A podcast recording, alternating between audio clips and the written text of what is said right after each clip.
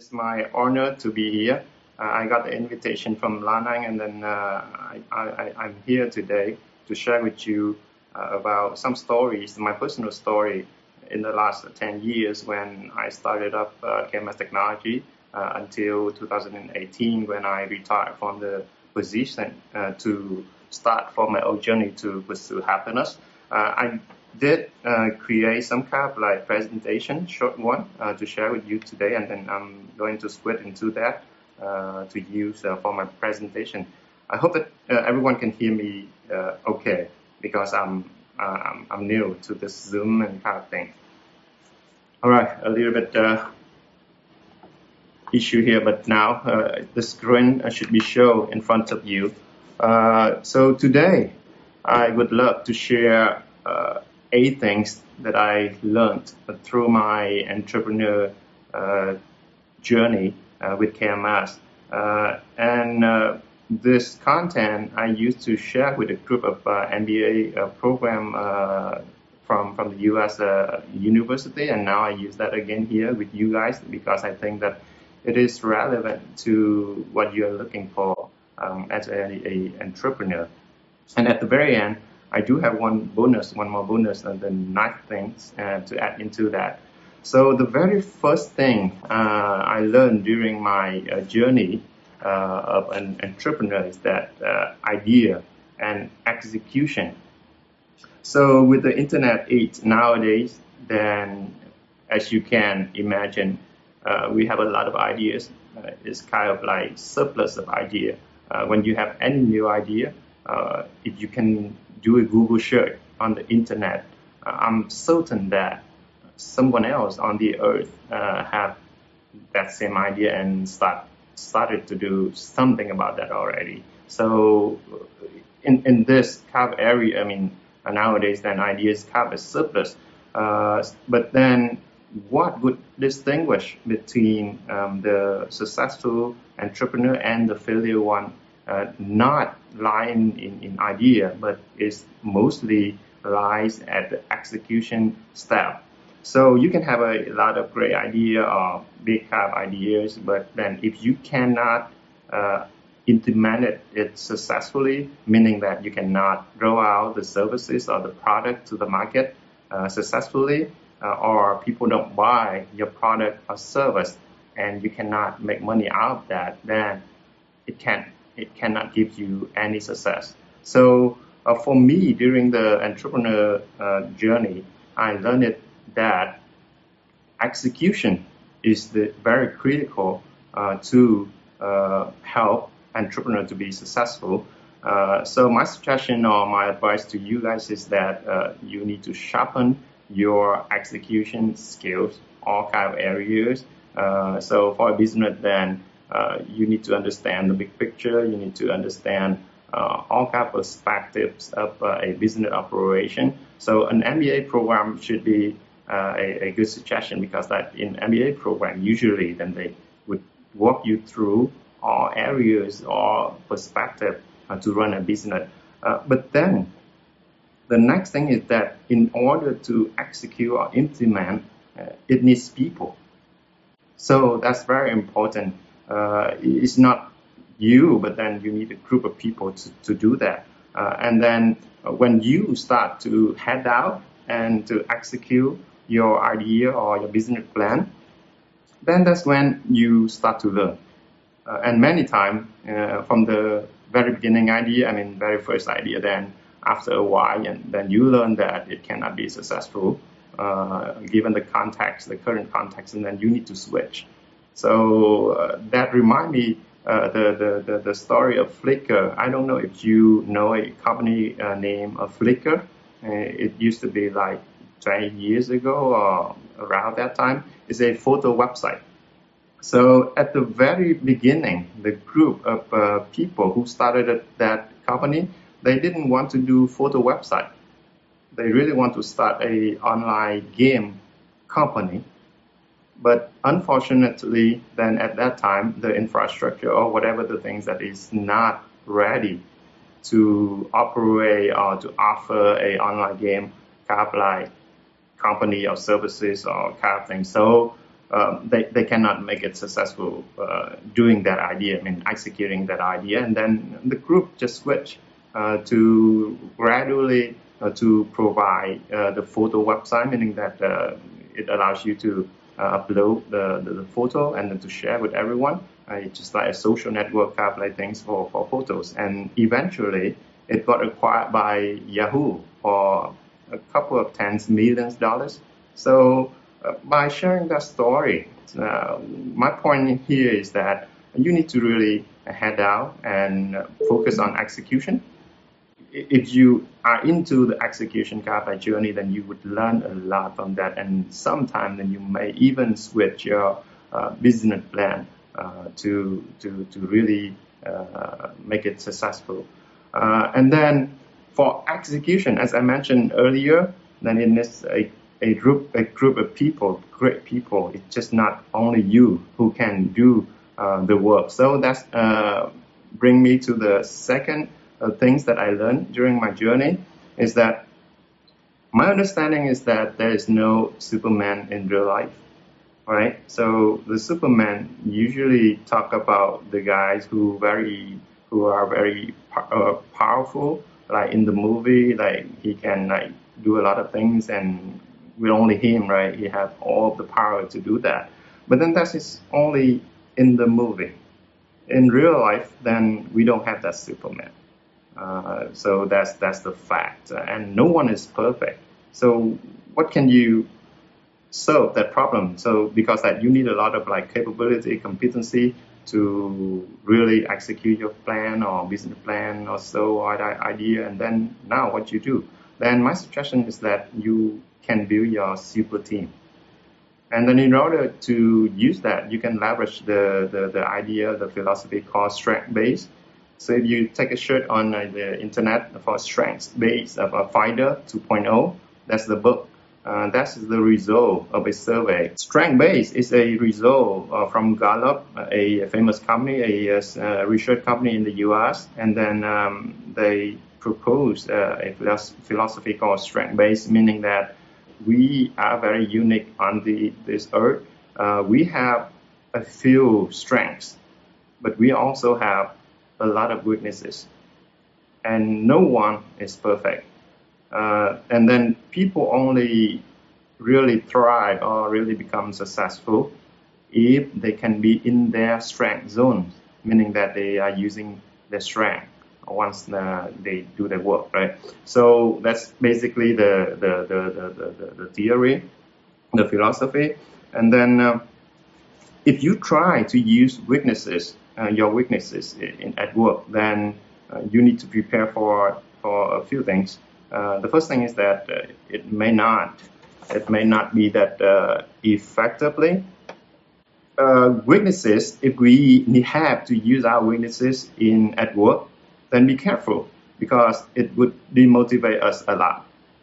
And then eventually we become like exhausted and then everything bad would happen.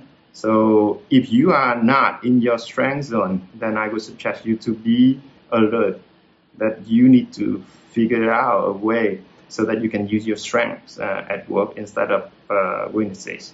Uh, in this world, there's nothing called perfect, so uh, it may be just like 20 percent of your time that you can you can use your strengths. Then that would give you enough motivation to go through the day. So it's not that you have to do like 100% of your time in your strength. But then going back to super team kind like uh, idea that I suggested here, uh, the super team meaning that that's a collection of people, a group of people that who share the same core value and vision, and they have complement strengths for each other. For each other, meaning that, for example, I have some strength, and then I need to really find my partner with the strengths that I don't have right? So that we can team up and then we can make a great team to solve our uh, business plan or business issue, whatever the things that we want to offer to, to, to the market, right? Uh, I can use me as an example. So my strength is not about innovation, I know. Uh, my strength is not about uh, uh, business strategy. my strength is not about finance. My strength is not about marketing and HR, and so so I know that. But that at the very beginning, when we don't have an, enough uh, people, then I need to do all kind of things. So talking about execution, then I have to head down. Then I do all kind of like HR, all kind of like uh, marketing, or kind of like finance. I even like had to create for for myself uh, the financial model for the company at the very beginning uh, in 2008 to 2009. So by doing that, I don't mean that I, I am strong at that area. So I know that. And eventually I need to really recruit the suitable people for those positions, like HR, like uh, business strategy. We are luckily that we have our CEO CEO in the U.S. He uh, he is very good at uh, business strategy and innovation. So we have that one guys in the U.S. Uh, marketing and finance, and eventually I have to fill it up all of the strengths that I don't have in the team, right? But then, what what is my strength? Then I ask that question. So how can I contribute to to the company, to the success of the company? And then my answer is that my strength uh, is about people. Is around people. I can really hold people together as a team. I can motivate the team. I can really lead the team uh, to have the unique voice and one voice uh, united uh, kind of thing so that we can really uh, one team, one big team, one great team to go through all kind of challenges that we have to face with when we do business.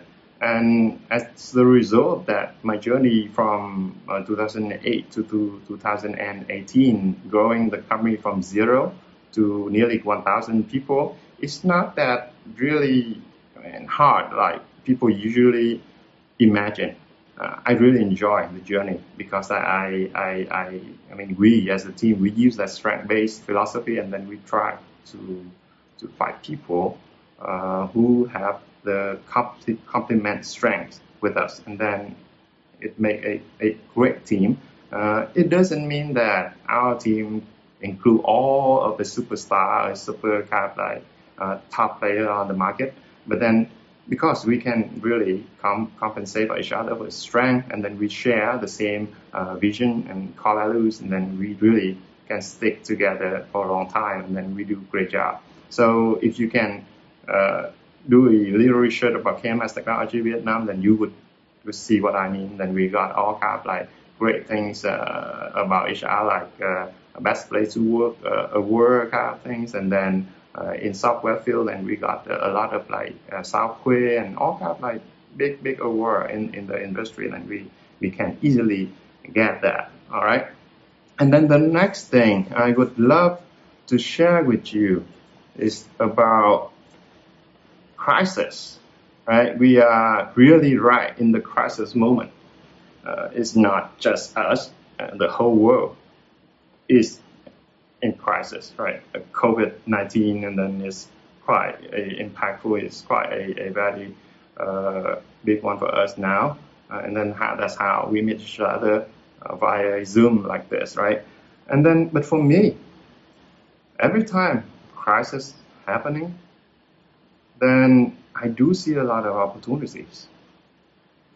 The thing is that crisis or change is the must happening in this life. You cannot avoid that.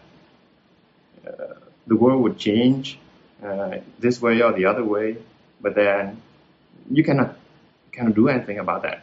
The thing is that you need to really, really uh, be calm and then to understand, to investigate, to see what's happening, why is that, and what options that can you have. Do, I mean, in that context. So if you can have that calmness, you can have that observation, then I believe that you could, would see a lot of change opportunities through crisis, right? Uh, the example for, for KMS is that uh, during uh, 2008, that is a really was a really bad year for U.S. economy. Then a lot of uh, company, I mean, there's a financial crisis back there, right? So a lot of uh, the company that they just bankrupt, go bankrupt, go bankruptcy kind of thing. And then a lot of outsourcing company, like the one that KMS, uh, the, the one service that KMS is providing, then a lot of outsourcing company need to really let people go. But at that point of time, we as the co-founders of KMS, we do believe that we still have the chance uh, with outsourcing service.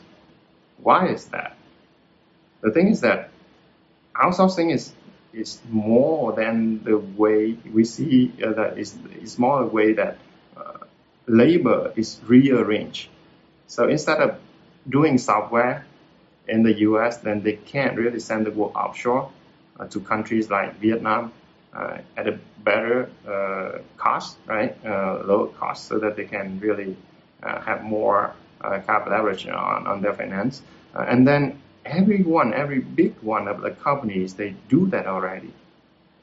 And then because of the crisis, then certainly then some clients would go away because they cannot pay.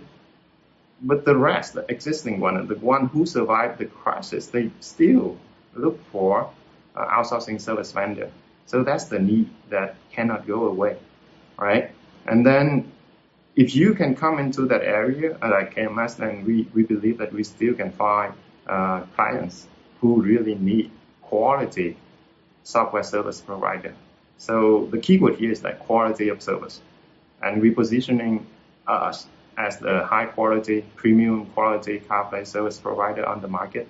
And we, we went through that very well. So during the first two or three years uh, into KMS, then as you can remember, then that's the time uh, that the president, United States President uh, Obama, uh, got uh, win the, the presidency got like uh, election, right? And then uh, one of the things he did is that he tried to reform the healthcare program over the U.S. So that give a lot of work because that they have to consolidate the data and the practice and the procedure uh, all over the U.S. with a lot of states, like 50 something states during in, in the U.S. So that require a lot of technology work need to be done, and that is the great opportunity for uh, people like us, uh, outsourcing service, uh, software service company, right?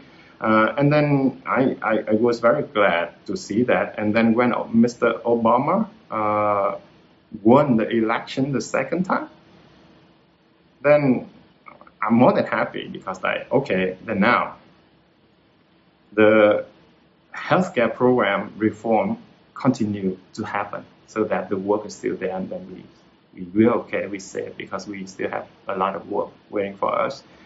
And then recently we have uh, that's uh, the new president, uh, Donald Trump, and he came over to become the president of the United States, and then he changed the program that um, Obama did before.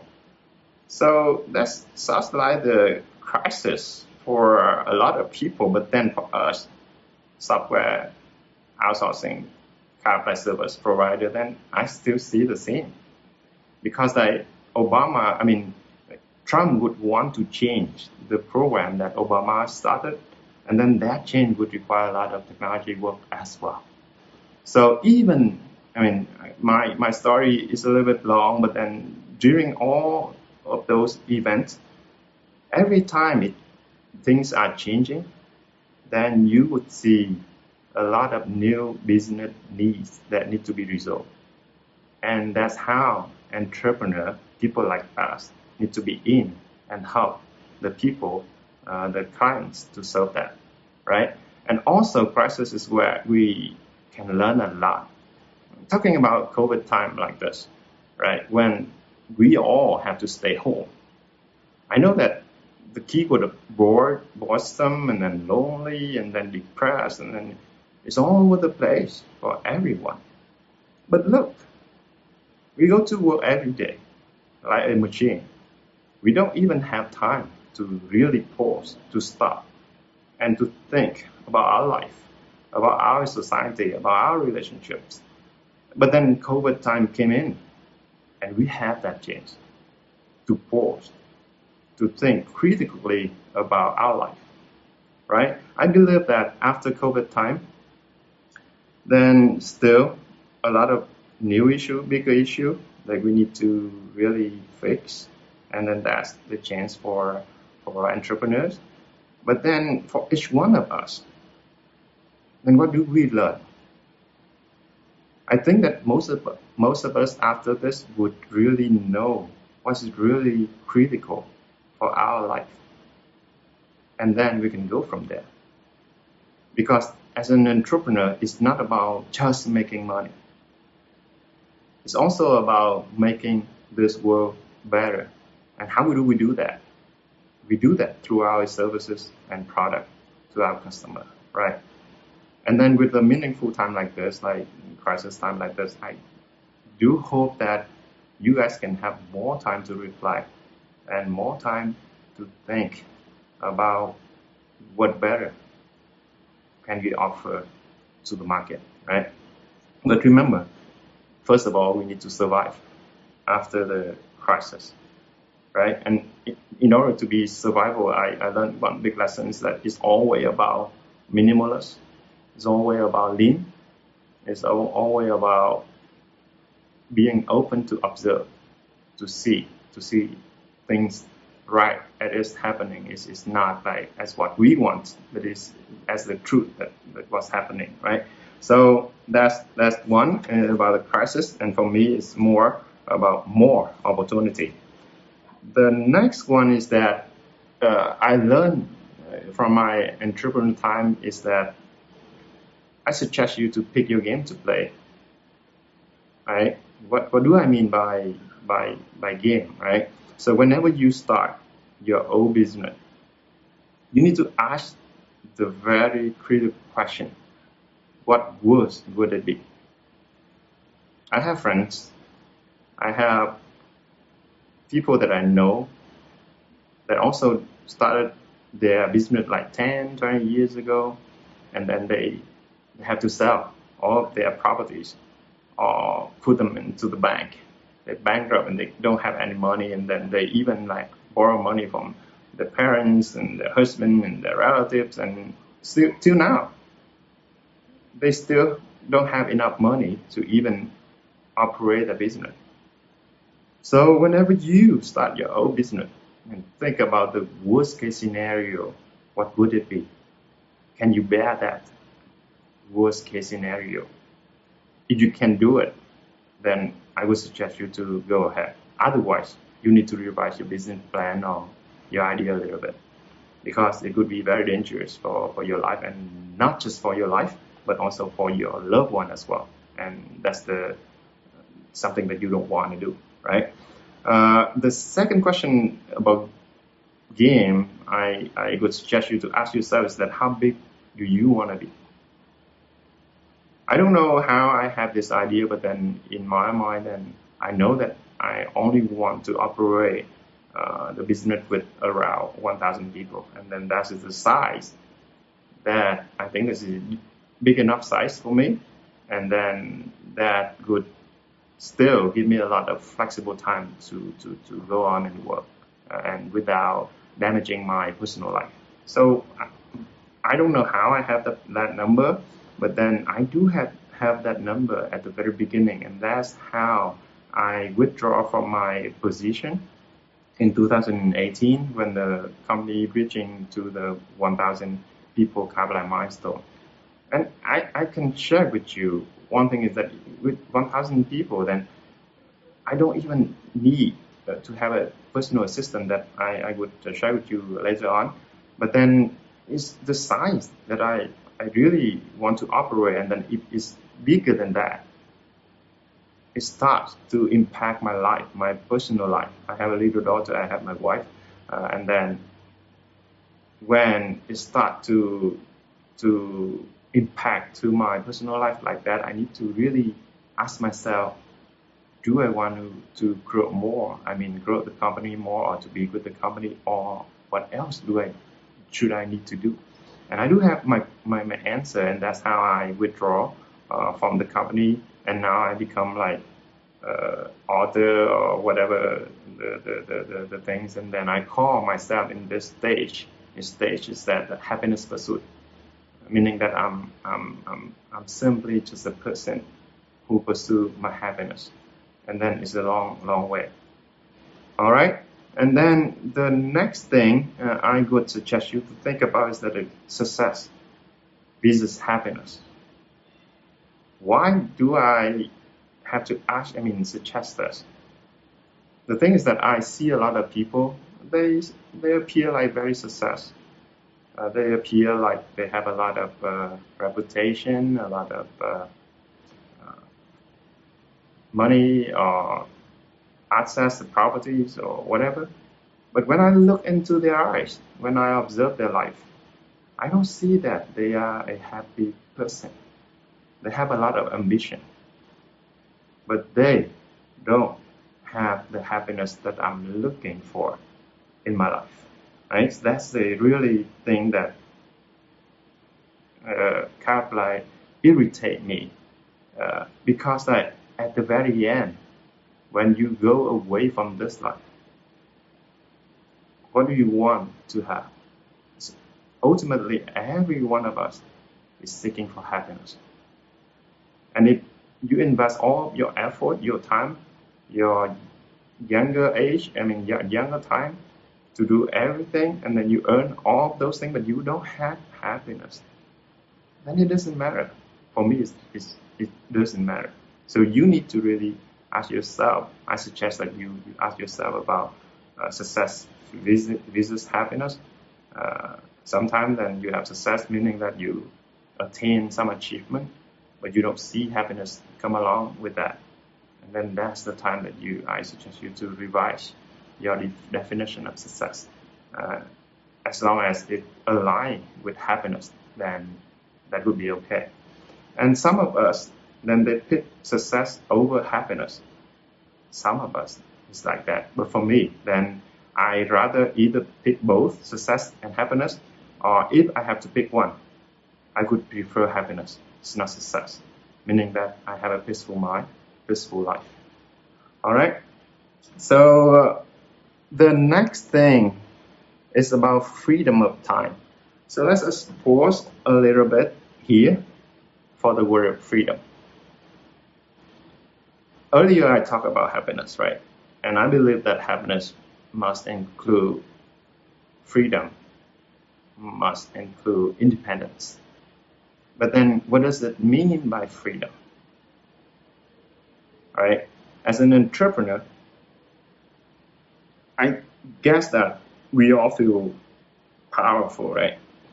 When we can own our business and then we don't have to report to anyone and then uh, we have the freedom to do things uh, because I, we are the top guys, something like that, right? That's one kind of freedom, right?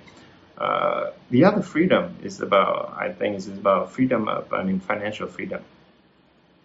It's something that good, that uh, because the financial is about survival, and every one of us need to survive, need to live, need to earn our living. So if we have enough finance for survival, then that that would be great, right? And then the next thing is about freedom of time. Why I mention about freedom of time here? Because time is a very, very special resource that you have in this life.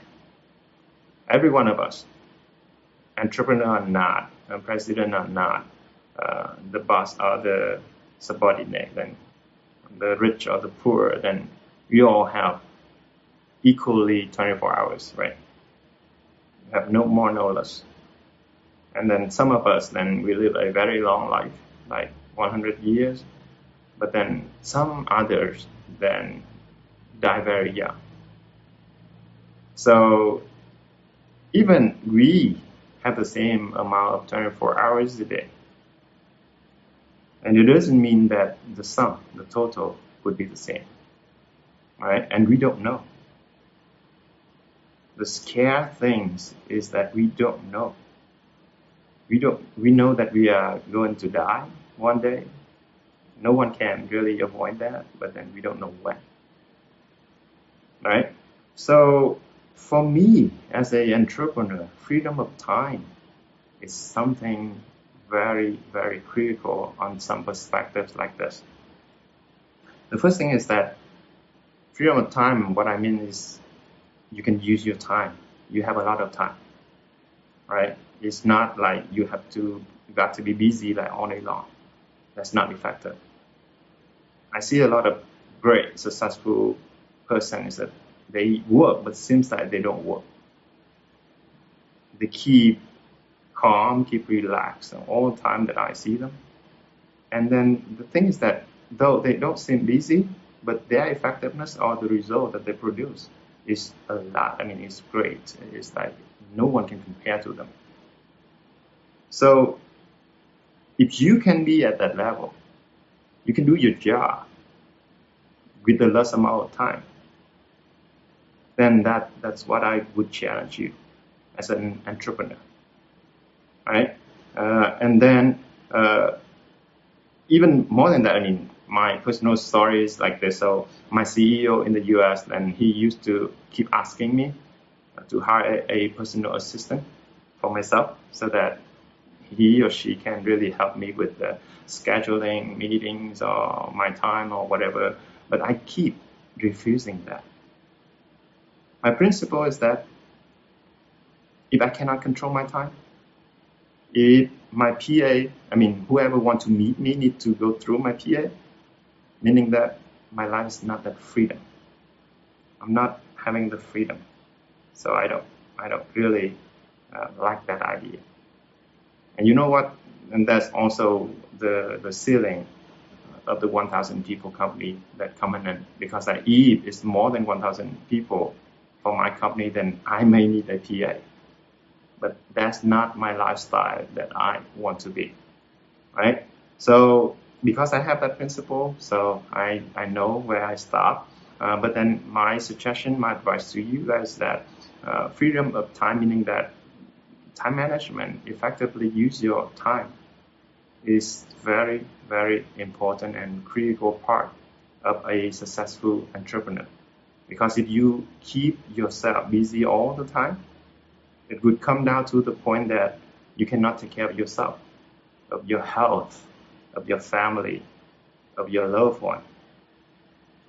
And if that's the case, even you can be a big boss of a big company, but your health would go down and you would collapse one day before you know it.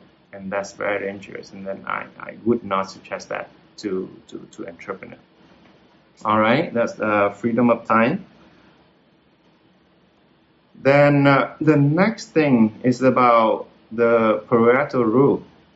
Uh, I think that you all understand about, I mean, know, uh, heard about uh, 20 and 80 uh, rule uh, like this, right? But then uh, from entrepreneur side, then what I see is that a company is as strong as its backbone, meaning that is the key person of the company. And then my number for the key person of the company should be the top 20% of the company. Uh, meaning that if I have to assess the strength of the company, uh, I have to do the strength assessment for a company, then I just need to look for the top 20% of people. Who are they? Uh, are they good people? Uh, have the company invested into them for growing them, giving them the opportunities, and then make them become better every day? How strong are they? If they are good, then the company is good. And for me, it's like that. So, for example, if the KMS have around like 200 people, then 20% meaning that I need to build a mid-level person like manager, senior manager, director uh, of a team with around like 40 people. And even then I, I, I put the KPI like this, I want to build 25% of people ready for the leadership position in the company so that if someone leaves the company and some key people leave the company, then I do have backup. So my suggestion to you guys is that find your top 20% people, invest into them. And they are the skeleton, uh, they are the backbone of the company and that backbone would determine if the company is strong uh, or not that strong. Uh, you need to really invest into that 20%. right? And then the other rule that I want to share with you is that uh, uh, practically then uh, the ratio of directly report, direct report is about one fifth, meaning that one manager have like five uh, direct report, and that should be the a, a, great uh, practical kind of like effective of ratio for any one company. So you can build your organizational uh, flat, but then keep that rule uh, one fifth.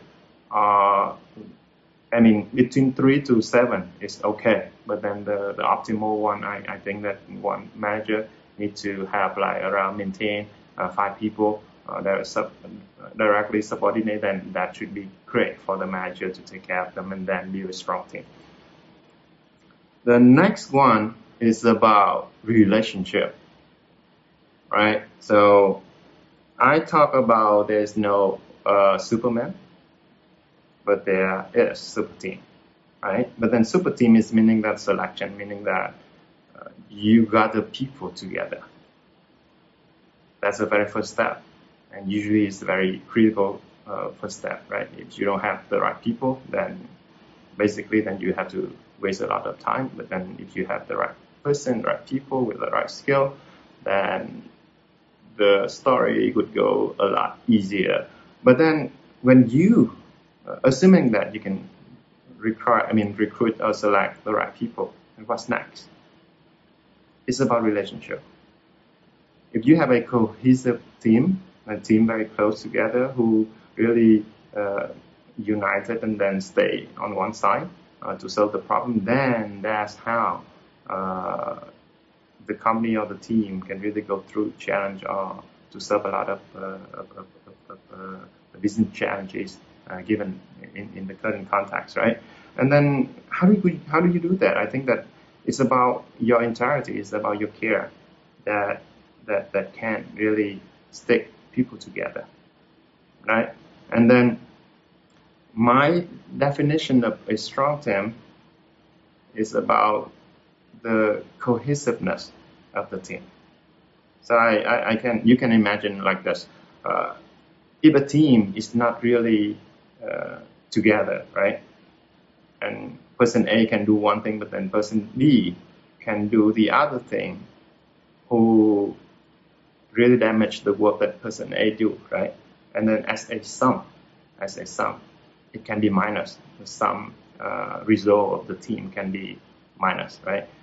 But if a team with people like person A do a job and person B can really accumulate more on top of that by supporting, by all kind of things, right? And then that sum should be should be very big amount, right? So compare between the two, uh, the one without cohesiveness and the one with cohesiveness, then you would see that a bit different. Then that, that should be between uh, failure and success as well. So for me, then uh, relationship uh, would be uh, the one critical uh, quality that I would would try to see in the team.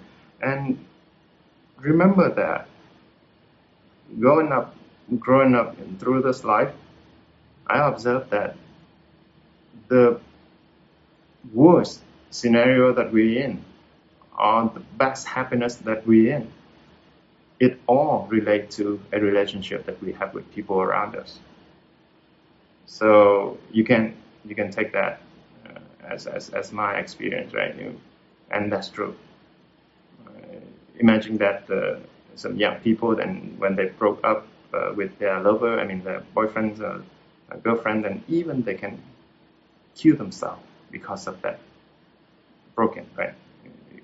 that's all, all only about relationships. So our life is pretty much our life quality is pretty much the quality of the relationship with people around us, and that's in living this life as well as doing business, right? And then you only have 24 hours uh, a day, and unfortunately, then if you count, then 10 hours you would be in the office with your coworkers, right? And if you minus all the time that you sleep, And it may, you may say that two thirds of the time that you are, you don't sleep, that you have with your coworker. And if your office or the people that you meet in the office are not having great relationship with you, then basically in two thirds of your time you living in a very unhealthy environment and that's very damage to your health. So I would challenge you is that uh, talking about relationship then you need to really consider this uh, as an entrepreneur as well as an employee then in your office. Do you have your second family there? If you don't have that you need to build that. You need to contribute in building that second family because you don't have a lot of option, but then you really need to, to, to meet and to work with people that you like. You cannot find in the current company and you cannot contribute to build that, then you can find the other company or you can build one for yourself. All right. And then the very last thing is about create positive influences. So as an entrepreneur, then it's just not making money. It's more about contribute to this world to make it a better place. So I think that everyone should would agree with me about that. But I think that we need to distinguish between the big word, the big word of making the world out there better versus making your team better. I think making the world out there better is something we need to do, but it's hard, much harder than making your team better. And the danger is that the danger is that many people then they forget to build to make the team better, but then they go out and try to help the world to make it better. And I, I don't think that is effective. For me, and if you, I mean, the first thing is that you need to go back inside, then if you can make positive influences to your team, make the team better, then that's the very first basic step before you can go out. And then for my personal story, then nearly 1,000 people, then I think that it's a lot of work there already. It can take you the whole day, and then it's very hard uh, for, for, for, for some of us to, to, to, to build a happy team of 1,000 people already, right? But then if you can do it well, I believe that you can send out a good signal, send out the inspiration, send out the motivation to the world around you. They would see the story, I mean, uh, hear the story, and then they would they would learn from that, and then that's one way that you can create positive influences in the most, I mean, in, in, in an effective way that I would say. So that's the eight things that if everyone asks me, what do I learn you know, during my uh, entrepreneur pipeline uh, journey, then that would be the top eight. Then it comes to the ninth one. This one I learned from my CEO in the US when I first started the company. And he told me that this thing is not taught in the MBA program. They taught you about corporate finance, but then they, they don't talk, they, they don't teach you that cash flow is your blood bank. Can you imagine? So your company, your business, and then you have your money coming in now, right? And then you have that model called cash flow. And anytime the cash flow is minus, is negative, then that's the time that your business is dead physically. No matter how big your vision is, and no matter how big your company is, but then that's the time that, that your business is dead. And that would put you in a very hard situation of like borrowing money and then selling your stuff or inviting the external capital investor or something like that right? So as an entrepreneur, I urge you to really have a deep understanding about financial model, especially cash flow, and then to keep it healthy. If you cannot do that, you need to hire a really great person uh, who knows how to do it. Usually it should be the CFO uh, to help you with that. Otherwise, it's very dangerous. It's very dangerous for your uh, company. Uh, I heard a lot of story about like uh, startup with good uh, idea and good execution at the very beginning in one or two years, but after that they run into big issue with cash flow, and then they go bankruptcy. A lot of a lot of uh, stories like that because I we are short up. I mean the the owner short uh, are shorted up uh, the, the, the cash flow um, like uh, understanding. Okay, so in conclusion, then given our COVID time, I would like to share with you this story. Whenever we go to our doctor because we get sick, we go to the doctor, um, doctor, right, and then we share. I mean, we tell the doctor about what we have, and then we ask him or her that, what's wrong with me, right? What's wrong with me? But I would suggest you to change the question to what's right with me. Why is that? We get sick. We were born into this life. We've grown up. We're getting old we get sick and we die. So that's the normal process. So whenever you get sick, don't focus on the question of what's wrong with that, but it's actually what's right with that. For COVID-19, what's right with that? You can learn a lot, right? You can learn a lot from this incident. And I believe that after this COVID time, then a lot of great things would happen by example, and people would now focusing more on happiness, and that's good news for me because I, I am the author of the book called The Happiness Journal. So I do hope that people start to really think about so uh, with COVID, then we can lose everything after one night. So what would matter us for happiness, right? Uh, that that's, would be the critical question that every one of us need to ask. And then it's just that change. is powerful, right? Uh, this COVID time give us a lot of pause for reflection. But then after the storm, COVID storm, then I think that you you still have to really head down to go on the execution, right? Uh, and then to uh, the other story I can share with you is that I heard this from a speech of uh, Jack Ma, uh, the former chairman CEO of Alibaba, uh, Chinese uh, company. And in, in, in one of the, his speech, uh, when he received the honor PhD kind degree at the Hong Kong University, I heard that he shared with people that if you have one million, it's your money. If you have 10 million of dollars, then well, you may have issue, but then it's still your money. But then if you have 100 millions of dollars, in your business, in your bank account. It means that the society trusts you, know how to use that money in a good way. I really agree with that.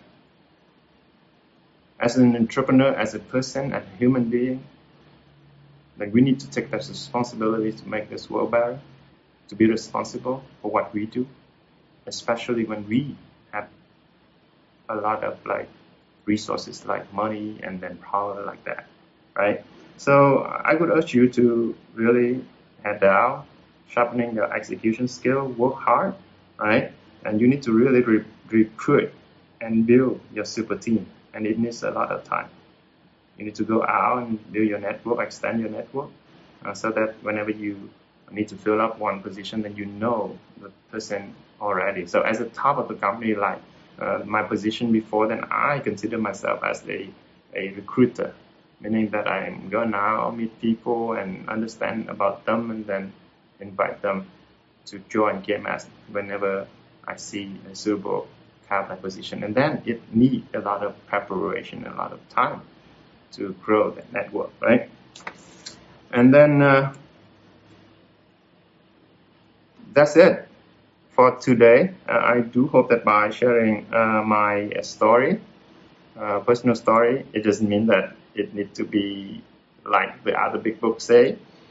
But then I do hope that by my story, sharing my story, it would give you some kind of like useful, helpful suggestion, as well as like uh, advice so that you can become an, uh, an, a successful entrepreneurs later on. And most of all, I wish you happiness. It's just not success. Thank you. So now is the time for question there.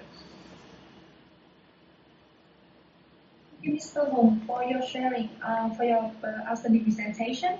And um, I think that you're sharing about eight plus one element for the being an entrepreneur is very inspiring to all um, aspiring entrepreneurs who want to start their own business. And uh, so now we are coming to the Q&A session. Uh, we have received many questions from the attendee uh, so far, but if anyone still have any other questions or comment, please uh, type your questions in the chat room or you can raise hand. And so we are moving to the first questions from Ms. Giang. It seems that a super team needs a super need a good leader. So how can we become a good leader to make a super team? All right. So I mean, I do have the other topic sharing on my website about how to how to grow your leadership skill. And I think that the most important thing and critical thing is that in order to become, I mean, in order to become a great leader, you start with yourself. Starting with yourself, meaning that you need to understand about yourself. What's your strengths? What your weaknesses? Uh, what are your dreams? Uh, who can you work with? What would make you happy? Uh, how would you want to live your life? Like one years from now, two years from now, until your 80s? You need to answer all those questions to understand more about yourself.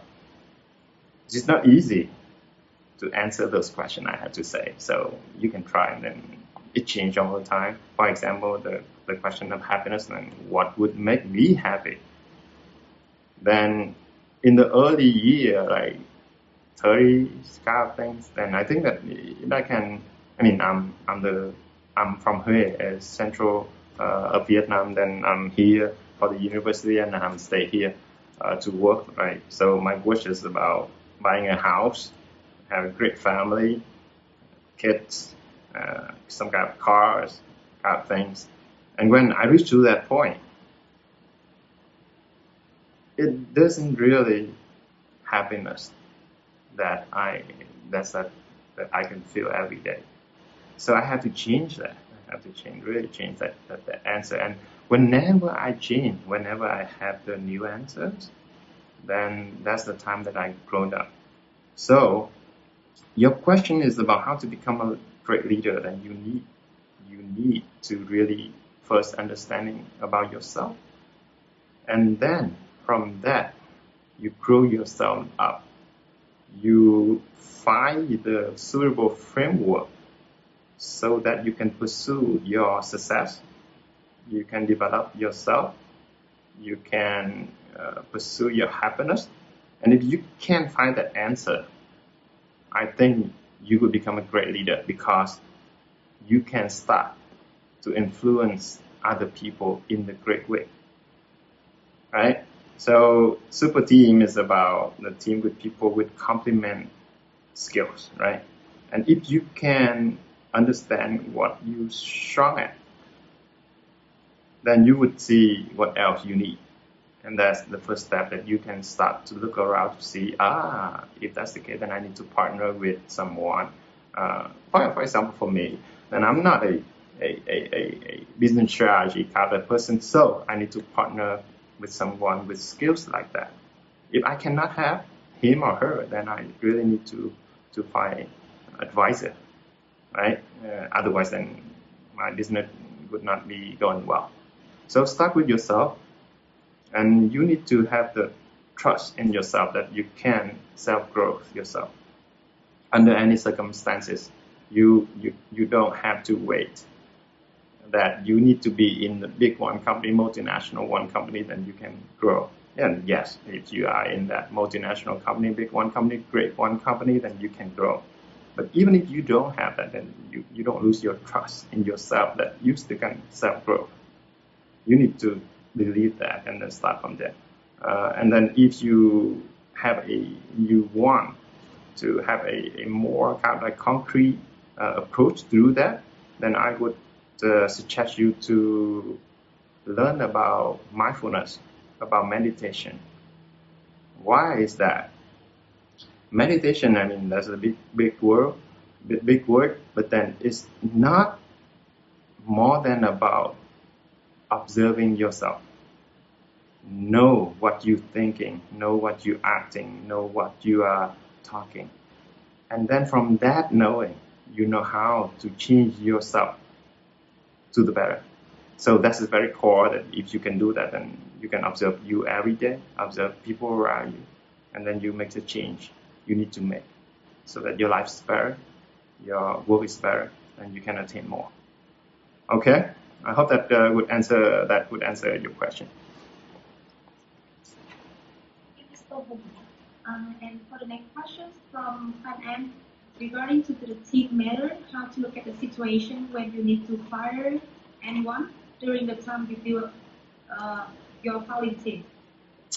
It's really hard. I mean, uh, doing business, uh, even in life, at, at, this I mean, I'm 44 now, and then many of my friends got divorced, and then it's kind of the same thing with, with doing business. So when, when you partner with someone, it's kind of like a marriage. And marriage, as you can imagine, then there's a lot of up and down, right? And you have to manage through that. And sometimes you need to come to the hard decision that the marriage is not working and we need to act. And as a leader, if you if you sign up for a manager uh, or an entrepreneur or a business owner kind of role, you need to prepare for that job. Because one time comes when you need to do that, then you have to do that. It's not an easy one to do, I have to say. I myself have to do that. I need like two, three weeks to get over with the feeling. But I know that that's something good for everyone. It's just like the divorce, right? When you get divorced and if you have children, it's really hard for everyone, right? Everyone involved.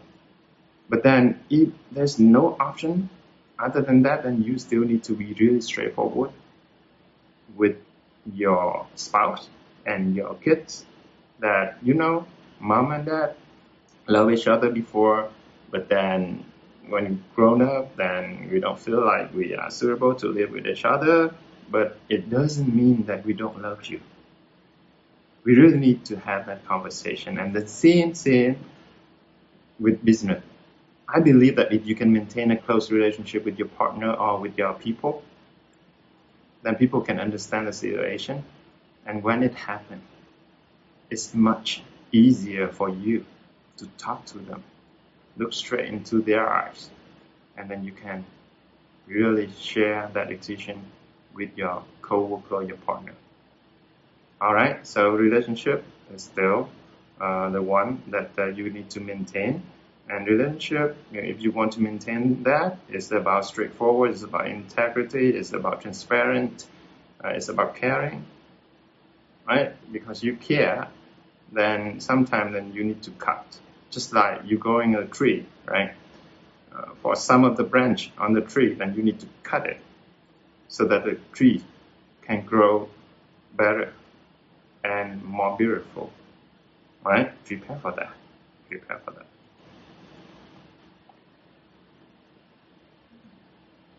Hong, yes, we have another question. Is uh, developers who turn to be uh, founders often find themselves in trouble with business and sales expansion strategy. So while they have the advantage of implementing and developing platforms, so how can we overcome our weakness in areas where we are not professional as a founder of uh, that business? Oh, as one of the suggestions I I, uh, I, I throw out that you need to pick the game you want to play, right? And if you cannot pick the game that's suitable for you, then it's harder. I, I don't say that it would be a failure or anything, but then it's much harder. if the game is not suitable for you to play, right? But I believe that because of that uh, super team kind of things, uh, kind of concept, then you still, if you really want to work on the area that you don't know before, then you need to approach that industry, that network of people that who knows how to do the work. And then from there, you can recruit your partner who who can really take care of the part that you are not strong at. And then that's not easy. I mean, the, the first thing is that you need to find a suitable person. The second thing is that you need to find that one with who share with you the vision, the core value. So it's not that easy to do that. And that's how I would suggest you guys, like any one of us, need to really invest into extending our network meaning quality network, right? It's not like just people who you know, like you go to the networking event and you give out your business card and then you collect like 100 uh, business card and then you keep it there in your drawer and then that's, that's not the network that I, I, I mentioned. The network that I mentioned, eh, I mean, is that the people that you can talk to, you can really share with them a lot of interest and then you can help them as well as they can support you. So it needs a lot of time uh, to to do that. So uh, you need to go out and prepare for that, so that when times come, then you have people at hand. Uh, in the book called uh, The Millionaire Mindset, uh, that's a result of another research in the U.S. And I learned that uh, most of the business, I mean, I mean, they, they do like a few thousand survey to millionaires people in the U.S. And then they got one conclusion very powerful is that most of them and most of the business that they have is the, they do business with their friends, right? With their friends. So that's very powerful, and then that's work, and then that I think that's sustainable. Uh, so I would suggest you to go out and then just to prepare for your network uh, for me, I'm coming from a developers like uh, technical background. Technical background like me, usually I don't talk that much. Uh, I can talk in front of you now, but people would would not imagine that I'm I'm not I'm I'm kind of an introvert. I'm nervous when I'm talking to people. But because of my job as a managing director, I need to go out like every day in the last 10 years. So I become like better and better in public speaking. It doesn't mean that I'm very good at that, but then I can do that decent. So uh, at the very beginning, I'm, I'm, I'm quite hesitant to go out to meet people but because I know that I need to do it. So every month, I commit myself that, okay, I commit to myself that I need to go out and meet at least one person, meet new person, one new person in one month. So as you can see that one person per month is not that many, right? But if you keep doing that for top months, you have top people that you know who you can really keep exchanging email and then once in a while and you check with them then how are you doing then any help any support that I can have for you something like that right and usually one after two years then those 24 people, then you can only like keep a connection with only like two or three people after two years. So meaning that a year, then you can only find new friends. But if you keep doing that, in 10 years, you have new 10 new friends who you can consider quality in your network, right? And that's a lot already. If you can count your close friend, then I don't think that we can count a lot, right? Usually it's like in one hand? It cannot be 10. but then if you keep doing like I said, and you have 10 new people in 10 years, the great thing is that uh, those 10 people would have their own network. And usually they are the one who are suitable, who share the same core value with you as well. So the network is like exponential. It's, it's not just like 10 people, right? So a lot of investment upfront. And during that experience, it would help you to build a healthy relationship with your team as well, with, with the people around you as well, so that you appreciate what you have currently. Oh, good luck. Uh, just need to head down and then do the work then.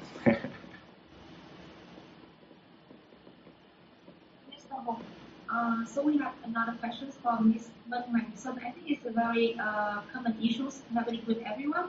Like how we can build good relationships with our college when everyone are busy and do not often talk to each other. You can, uh, I mean, it's, it's, it's, it's like the chicken and egg, right? And then especially in my world, it's about technical. And I used to be a, uh, a programmer, meaning that give me the laptop, give me the machine, uh, leave me alone, let me do the work. I don't want to talk, right? Something like that. So that's me before. But then the more I grow up, and then the more I think that this is not working. It's not working. It's about talking to people. It's about communication, right? Communication is one of the kind of like critical skill for survival. But somehow we don't learn it well we don't, I mean, communication skill for me, then I need to practice and work on that for my whole lifetime. So even now, I'm still working on it, right? But then the more that I, I advance the communication skill, then the better I can let people, I can approach people and then let people to approach me as well, right? So the first thing I would recommend is that work on your communication skill it's not that easy. Uh, communication is not about talking. It first starts with listening. So if you can listen well, you would be very powerful to people around you. People would want to talk to you, right? So uh, it would address the, the, the issue of that people don't talk, right? And people don't talk because they, they don't like to talk to people that they don't like, right? But if you can really listen, can really care, about them. They would talk. It's not verbally, then they would send a message. Right? So that's that's the one of the key area, communication. But the next thing is that it's about your act. It's about your talking. It's about your thinking. That would help people to trust you or not, to open the door to people or not. Okay? For example, you meet me today for the first time, right? Uh, over Zoom, right? Meaning that you see my face, you hearing my talking.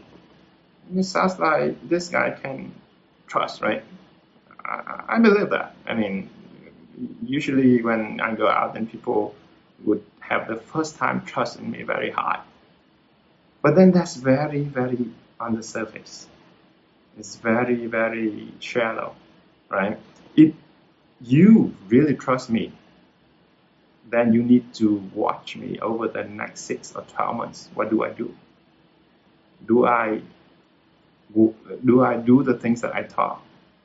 Or I talk one way and I do the other way, right? That's for my partner. And they watch me like every day, every month, every year, until the point of time that they see that this guy can be trustable.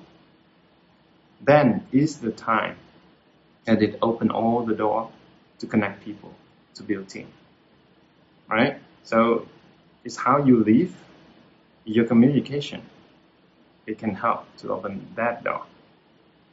And you don't have a lot of option, but you have to really talk to people if you want to become an entrepreneur or a leader.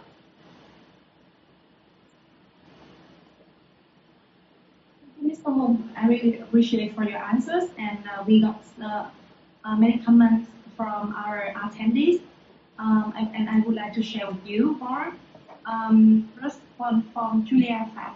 Thank you for an inspiration sharing. Thank you. And from Ms. Tuk Am Pham. Thank you, Mr. Hùng, for bringing up the meaningful aspect of entrepreneurship and of life in general. And these are what truly matters and what leads to a sustainable development. Thank you. So moving to the next questions we have uh, is uh, can you please share how we can balance personal and professional relationships? And could you share a sample from your own experience? I got a lot of uh, questions like this before. And then there's a term called work-life balance and work-life integration. And I would prefer the word integration. So work-life balance uh, may distract people and confuse people about work on one side and then life on the other side, meaning that personal relationship and professional relationship two things different. And that works, I mean, very well, or that's the norm in the Western kind uh, culture. Like when I work, I used to work in the U.S., and it's really hard to uh, to, to to visit the uh, the the American kind of uh, co-worker at home uh, during the weekend. But for Vietnamese people, then we hang out during the weekend, right? So I learned that lesson. So I learned that from the Westerner, uh, from the Western culture. They promote independence, they promote creativity, um, they pro- promote proactiveness. But then for that close intimacy relationship of kind of things that they, they, they don't promote.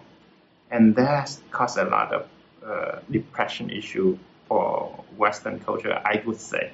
So when I learned that, and I go back to Vietnam here, and then I mix the two.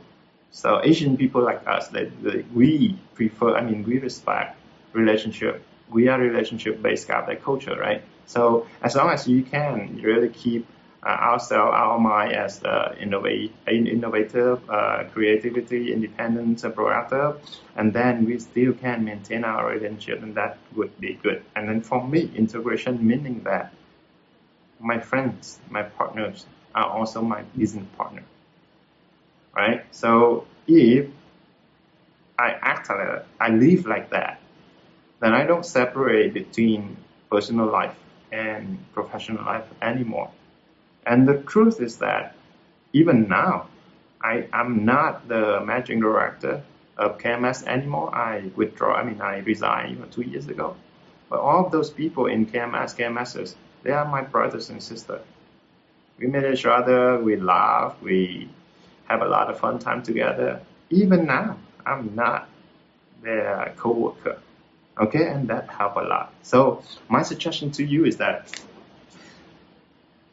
as I shared before, two thirds of the time, you spend your time in your office, right? You meet those people in the office. And you, I suggest you to contribute to build that as your second family. So start with the small group, that the group that you're in, that's enough. Five people, or like four people, or ten people, then you contribute uh, to build that uh, your second family. And then after that, you have a close relationship, you really uh, become one with them. You will see my meaning, uh, like professional and, and, personal relationship and not need to be separated. So by no means I, by, by I, I don't mean that it would work for everyone, but then it worked very well for me. I can be a proof for that. Thank you, Mr. Hùng, uh, we have another question, please. You said you realized a lot about entrepreneurship after resigning a company and become a founder. What kind of situations make you get a big enlightenment? And was it when you would fail or achieve great results? And what do we need to shorten the time of such enlightenment? so people talking about a lot about better way, shorter way, and then to show you the other perspective. Okay, so I go back to the very first part of the question is about uh, what makes I become an entrepreneur. So uh, 10 years ago, 20, 12 years ago, so actually a group of us uh, who are the co-founder of the KMS, then we used to work in the same company before, before uh, KMS time. But we think that we can do a lot better. But the thing is that we cannot make that decision in that uh, former company. So we, three of us, really sit together and then we talk to ourselves that we can really create our company and then to do a better uh, environment so that we got we are happy to come into the office each and every day, and then we commit for that. So that's the, the, the change that I I start the, the, the, the uh, to co-found the company, and then it turned out uh, to be a great journey for me. Uh, if you can go to KMS website, and then you can see all the video uh, recorded from year-end party or company trip. You would see what I mean uh, because I you can see the shining eyes uh, in each of us. Um, the, the, the staff, then we are so happy together. And then I think that the enlightenment Kaplan moment that, that, that I want to share and that I want to, to, to really urge you guys to do that. But then how do you do it faster, right? Uh, I don't have the answer. I don't really have the answer for that. But my suggestion is like this. Usually, especially young people, then you are still focusing on the end goal. You stress because of the goal that you set. For example, you want to become a millionaire by the year like by the age of 30, and then you sleep with that goal each and every day, every night. It becomes stressful for you, depressed for you. Meaning that it took away a little bit of your energy every day to go closer to that goal. My suggestion is a little bit different. You know how to get there. I mean, you know where to get, I mean, your goal, right? And you know the end goal. But don't sleep with that.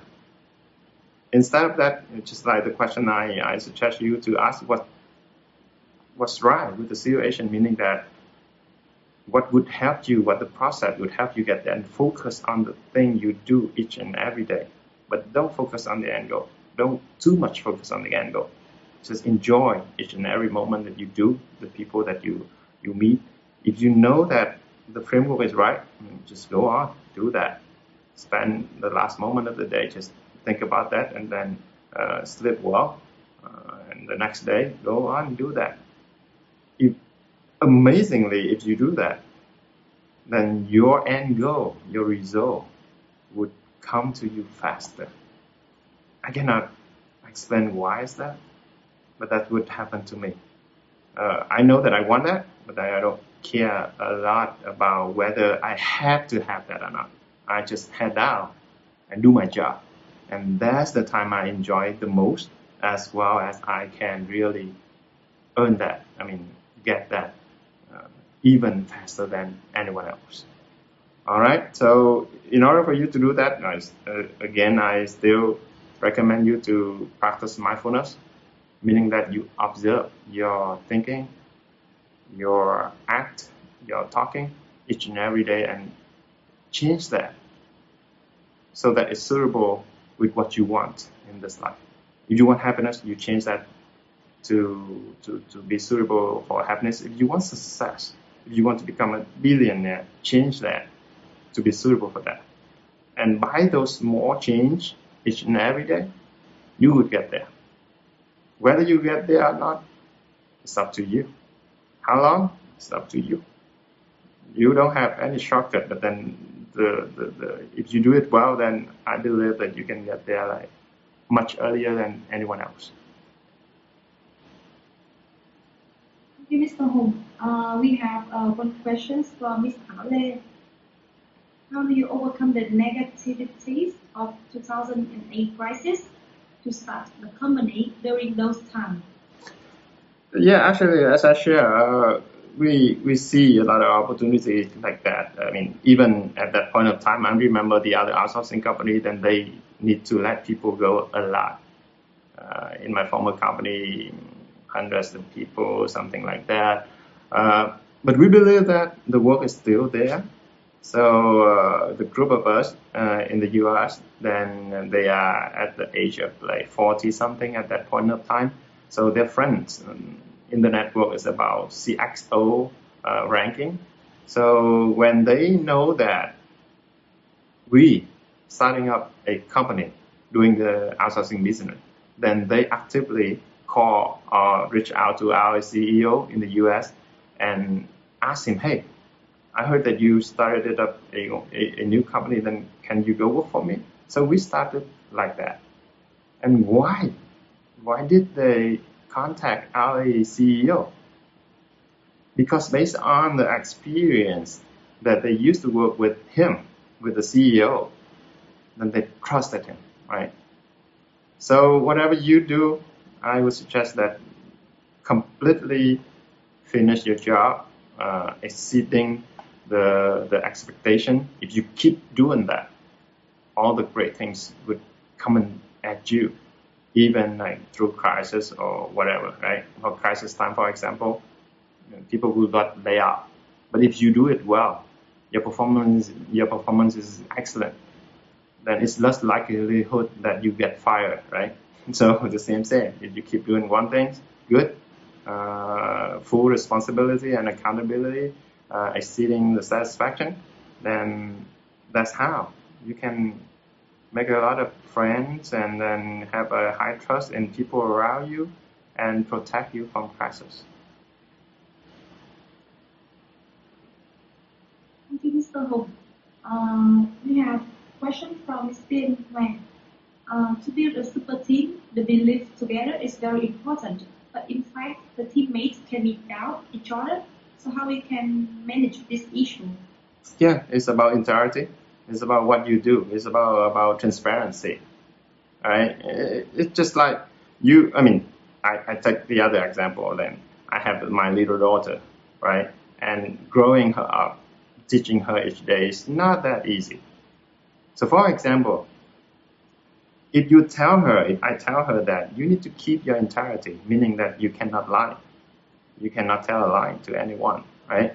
But when my friends call me, and if I don't want to talk to him or her, and ask my little daughter, hey, can you pick up the phone and tell that my, your daddy is not here, so that I, I, I don't have to talk to him or her, I mean my friends. If you do that, then the little girl would be confused. So you, I teach her to to not telling a lie, but then I ask her to telling a lie for me, right?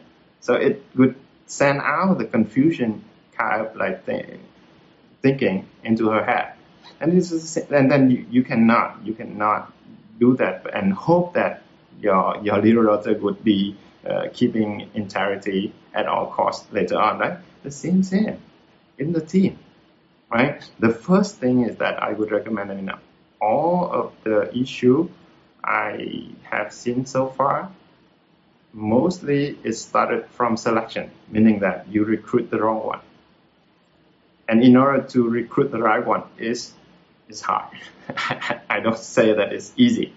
So you need to learn a lot, maybe five years, maybe 10 years, right? But assuming that you have recruited the right one. Then it's the behavior, it's the culture, it's the transparency, it's the integrity, uh, openness, uh, and then caring. Those practices would bring people together. And as a leader, you need to really uh, create a lot of sample for that from your life, from, from, from, from how you act, from how you talk, and, and how, how you think. And then eventually it would form the culture of the team.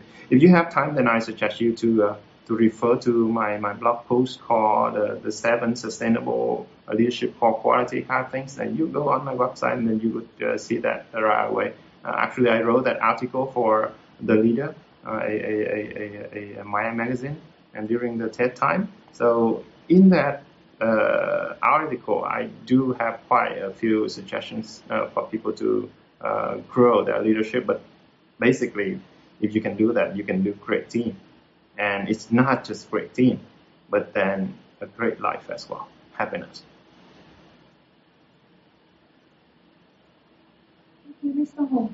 Um, there's another question that I think you used to have a good job with a high position. So how did your family react when you decided to quit a good job and become a founder? And how did you try to make your family believe in your beliefs and visions when you make the decision and also during the time that you were developing the business from ground zero to success? Yes, uh, I mean, there are two stages here.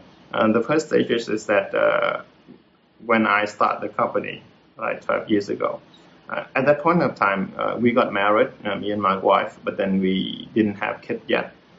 But uh, I do share with her that whenever we have kids, then we cannot, both of us cannot really be corporate person like this because we would not have enough time for our kids, our children, right?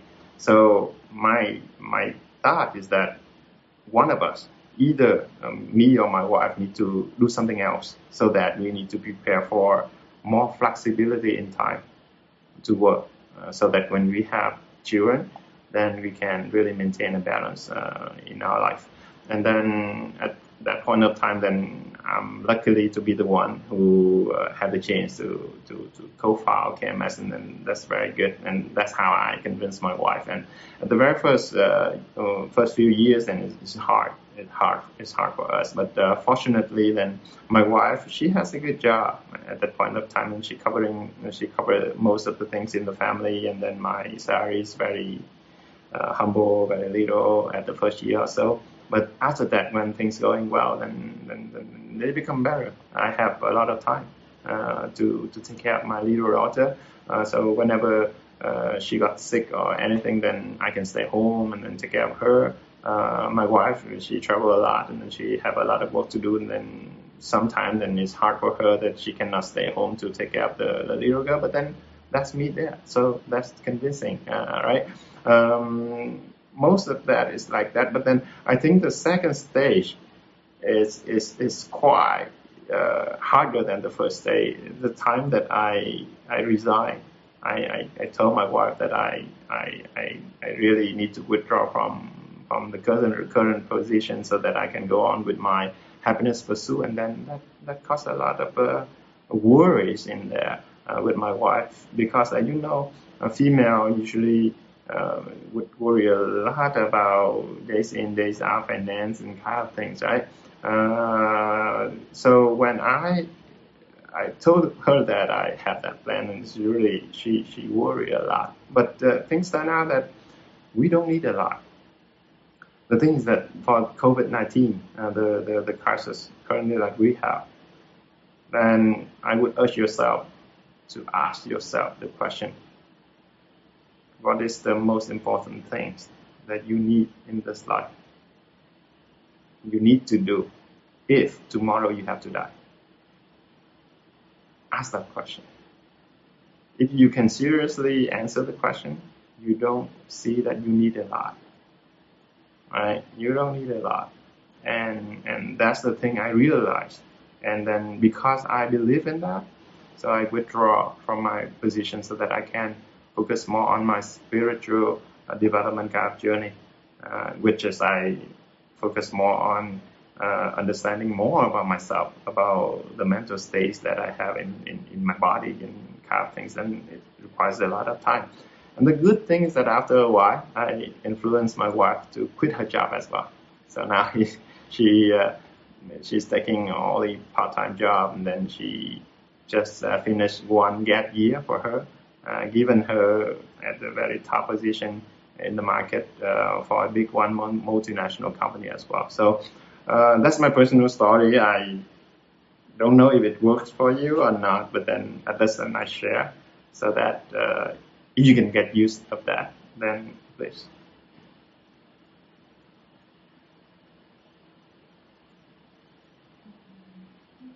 Thank you, Mr. Hùng. Uh, there's another question from Min. Do you think there is any big changes become entrepreneurs during your time uh, and now? Uh, I think quite a lot.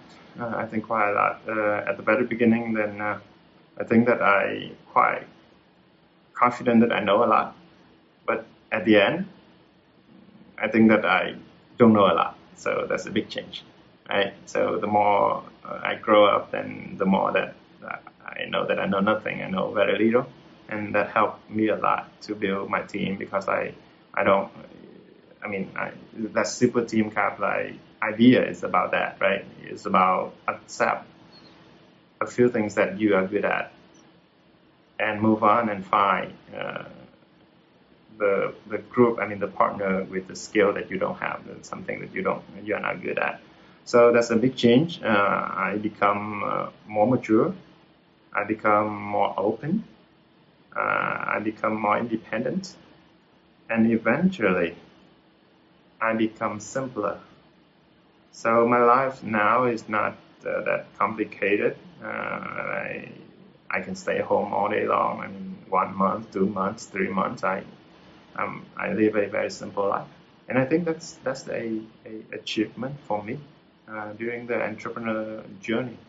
Uh, but now, then the, the, bad news for me is that uh, I don't, I, I, am not in the entrepreneur journey anymore. I, uh, I call myself uh, into the stage called happiness journey. I mean, happiness pursuit journey instead of like entrepreneur. So I ended it, that entrepreneur journey like two years ago already, and I'm happy.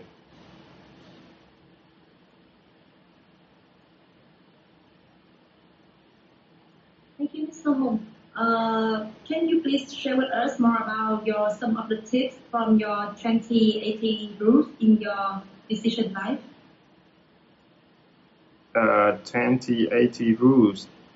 Uh, can, can you repeat the, the question? I, I don't quite get the question. Yes. Uh, it will be what are some tips of 2080 rules that you have mentioned in your presentation okay. in your daily life decisions? Okay uh, okay, I'm, one example is that I'm a very lazy person. Very. I, I prefer not to do anything, just stay very lazy. So whatever I do, I think very carefully and I have to do it the most effective way. For example, when I design my house, though, I know that I need to clean up the house later on by myself, do maintenance. So one of the criteria I, I, I asked the architect is that, hey, um, you help me to design my house with one condition that if I have to do that all by myself, I can do it easily. So it come out that the floor need to be flat. Uh, there are not a lot of things in the house, so that if I, I have to clean up, then uh, there are fewer things for me to clean up. The floor is flat, so it's easier for me to use robot or even myself to clean, right? So I think that most of the time, uh, I mean, 80 20 is about like this. Most of the time, we put a lot, get a lot of things, bring a lot of things into our life, but they are unnecessary. They are 80% of the things that you have around you may not be that necessary, not be that needed. Then if you understand about 80-20 rules, then you can remove those 80% so that you can keep your 20% of the things around you so that you can have more time to work or to spend quality time with your family or do the uh, meaningful things. So uh, it, it, it can be applicable many things on time management. So time management is about doing things effectively, right?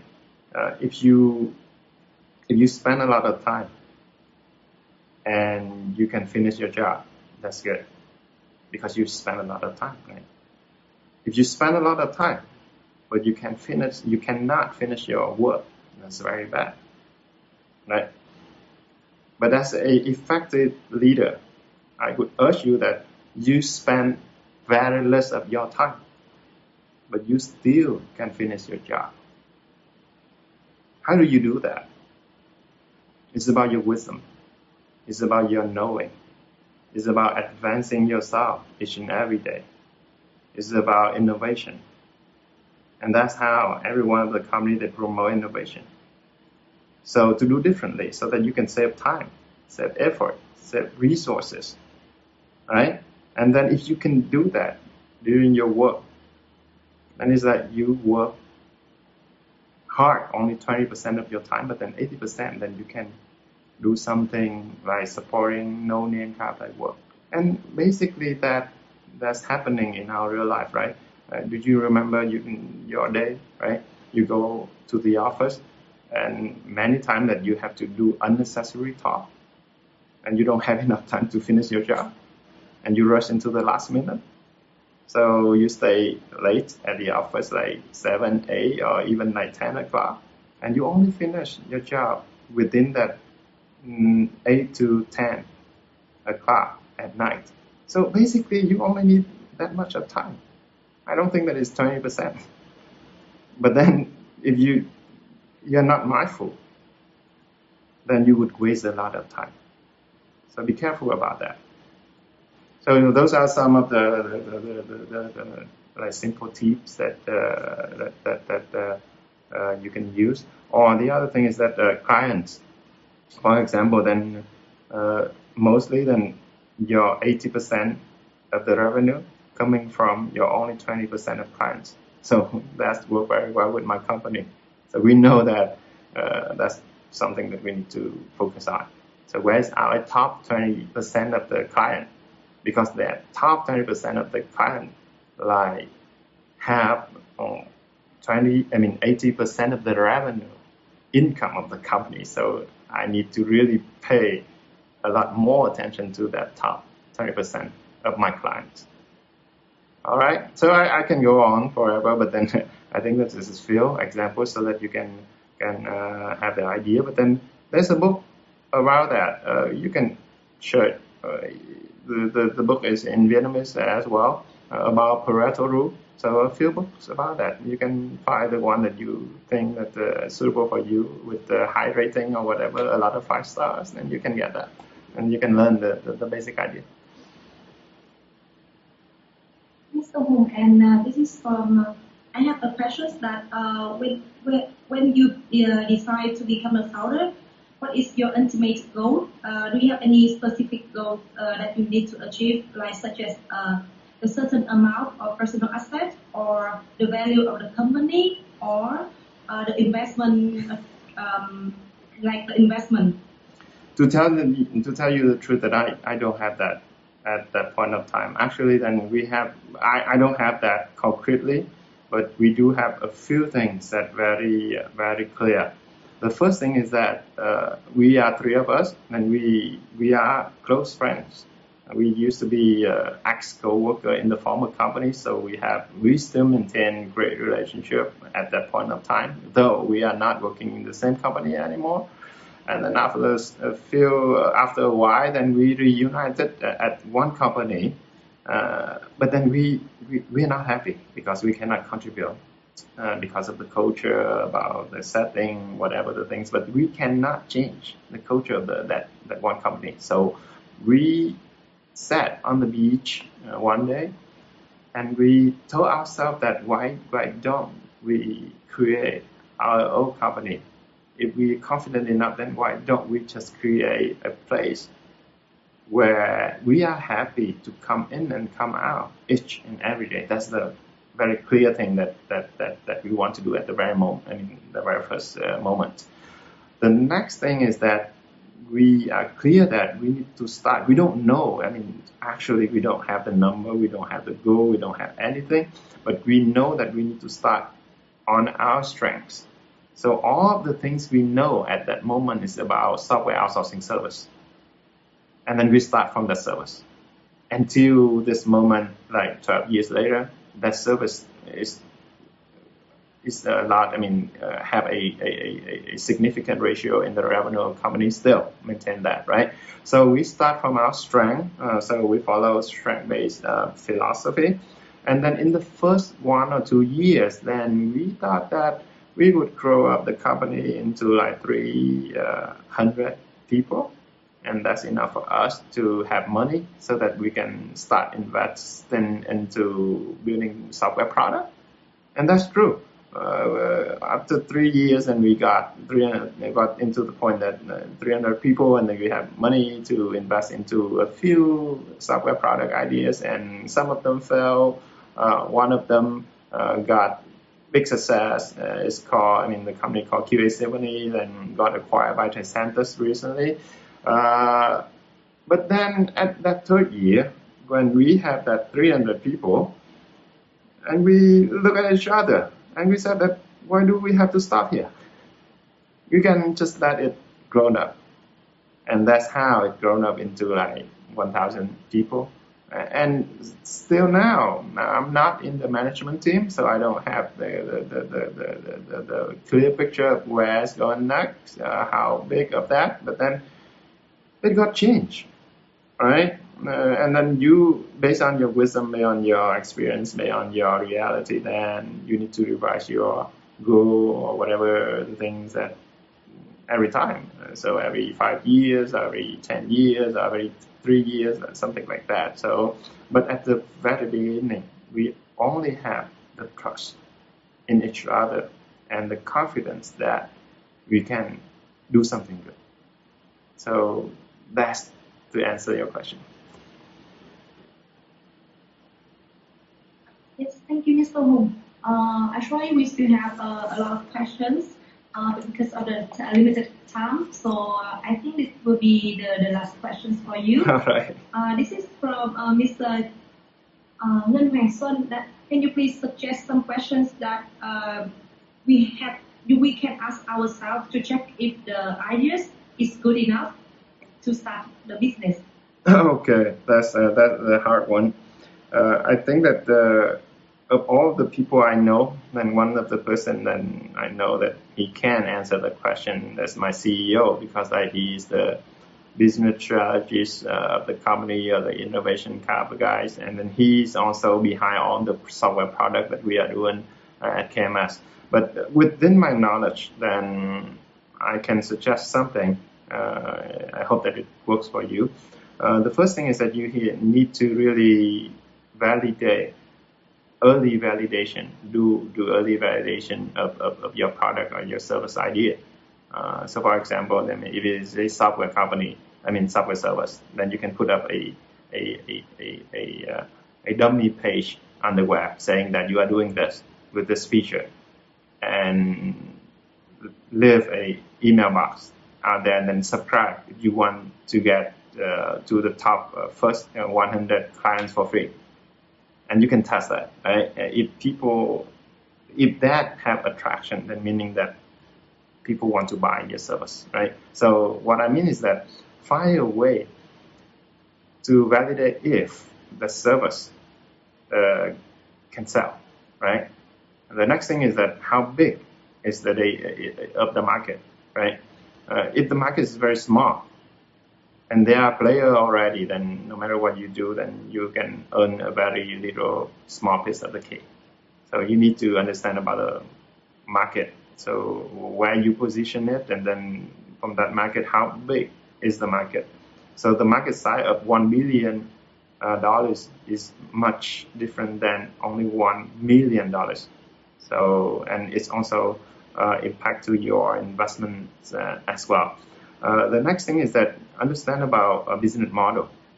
You need to really see, um, build the financial model for the service and product and see uh, if you do this, if you do that, a lot of assumption, different type and scenario, then to see uh, how can you gain, how can you win, how can you, how much of the money that you need to invest as well uh, as you can earn, right? And how long can you bear?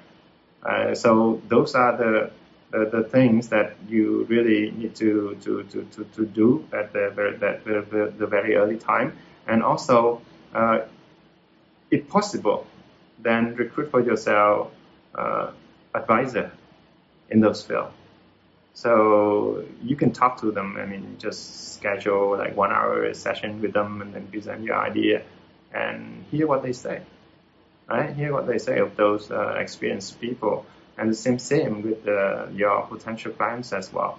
Uh, you can really uh, get in touch with them as early as you can and see what their reaction on the idea and the service that you want to build. And then based on that, you would decide uh, if this is feasible, this is sellable, this is uh, kind of profitable, and to have enough money, uh, earn enough finance uh, for you uh, to go on.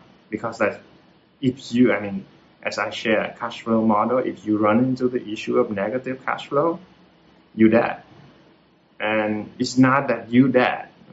Those people with you also got a lot of, uh, of bad impact uh, from that. So you don't want to be in that situation. I, I, I am sorry, but then that's something that's really living and dying for an entrepreneur. And then you need to really understand that. Thank you, Mr. Nguyễn Việt Hùng, for your enlightening and insightful presentation and to share a lot of your experience as well as your expertise My in uh, this uh, area. Yes.